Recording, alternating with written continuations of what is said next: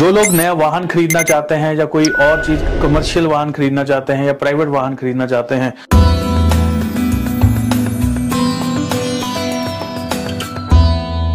तो उनके लिए समय बहुत ज़्यादा श्रेष्ठ रहेगा।